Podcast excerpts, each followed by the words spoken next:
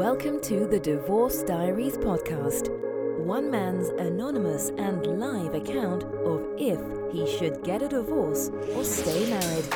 He's been cheated on and he's cheated, protecting the innocent with changed voice patterns, the omission of names, ages, and genders. His authentic journey and account of the daily events of his marriage are helping him sort out his feelings and not get lost in the ups or the downs.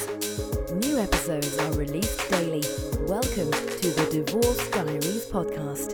Entire seasons are released on Patreon weeks before anywhere else. At Divorce Diaries Podcast Patreon page. Link in description.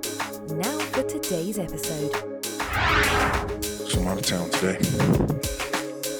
Got something to do out of state. Check the innocent. I will not say what I'm doing, where I am, but I'm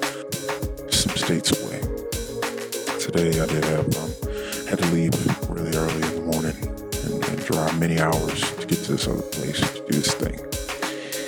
Uh, I'm the thing tomorrow, and um, it's just something just for me, something I like doing. I have to travel to do it. It's fun to me. Um, I spoke with her this morning, and it was okay. Um, definitely get the sense that whenever I'm leaving, she's um she's wanting to be closer to me, with me. And um, it'd be nice if it was a little more regular, but it wouldn't. It also wouldn't be nice if it was more regular.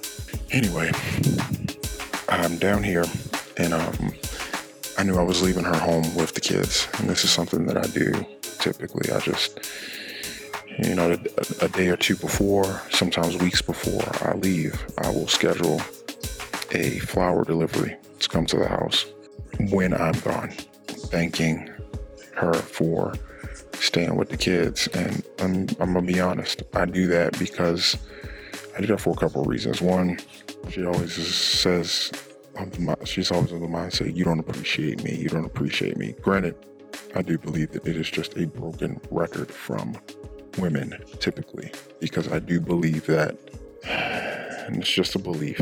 It's not, I have no science to back this up, and it's all anecdotal. The ability that the women, at least the women that I have met, the ability that they have to see an overall big picture is limited. How they feel moment to moment, they feel that as real as they feel anything else. So, like I said, in this diary entry, I typically send flowers when I'm away so that they come when my wife will be doing things that she doesn't normally do, like taking care of the kids by herself. She doesn't do it. It's the kids usually either fend for themselves or I'm taking care of them. She's entertaining them, but taking care of no that's not something she does. So she hasn't gone to work for the past two days. Still Thursday and Friday this week. Didn't go to work. No real reason why. I don't just don't feel good. Okay. It'll never stop. It will never stop. Whatever. Um. So I send it. I send the flowers. I gotta get the notification that they were delivered. About 1.30, 1.45, 3 o'clock rolls around, 4 o'clock rolls around, nothing. I just text one of my kids, hey, can you go and check the front door? There should be a delivery there. Yeah, I bought it in already. Okay. And um, it's just delivery of flowers. And I'm like, you know, I put on the card, thank you very much for taking care of the kids while I'm away. I really appreciate it. This isn't something a husband should necessarily have to do. I'm doing it for several reasons. I'm doing it because, one, I want you to know that I appreciate you. Two, I don't want you using that bullshit excuse like I'm not appreciated. Because my goodness, I'm doing heavy lifting when I'm there. And when I leave, I send you flowers saying, thank you for taking care of the kids, something you should do anyway. And a personalized card to her, and I get nothing. So I'm somewhere around eight o'clock. Hey, I was just wondering if the if you got the flowers. Oh, yeah, yeah, I got them. Okay. Was there a card or anything? Did it get lost? Oh, shoot. Oh, man. Things happened today. Oh, man. Um, yeah, well, thanks for the card. Yeah, okay, thank you, thank you. I appreciate it. I had to remind her that I sent a personalized card with some random flowers when I was leaving. That's bullshit. And I just know, and it's, it's, it's not personal. It's not personal that my wife doesn't even notice my efforts. But you better believe I'm taking it personally. I know it's not personal. She's just caught up doing what she's doing. I just don't matter enough. And it doesn't even matter to her that she matters so much that I would do that. I'm not going to send any more flowers. Just like I'm never going to touch her car again, I'm never going to send any more flowers. Go back and listen to the old episodes about that, where months before her check engine light comes on, I refill the air conditioner, air conditioning fluid in our car.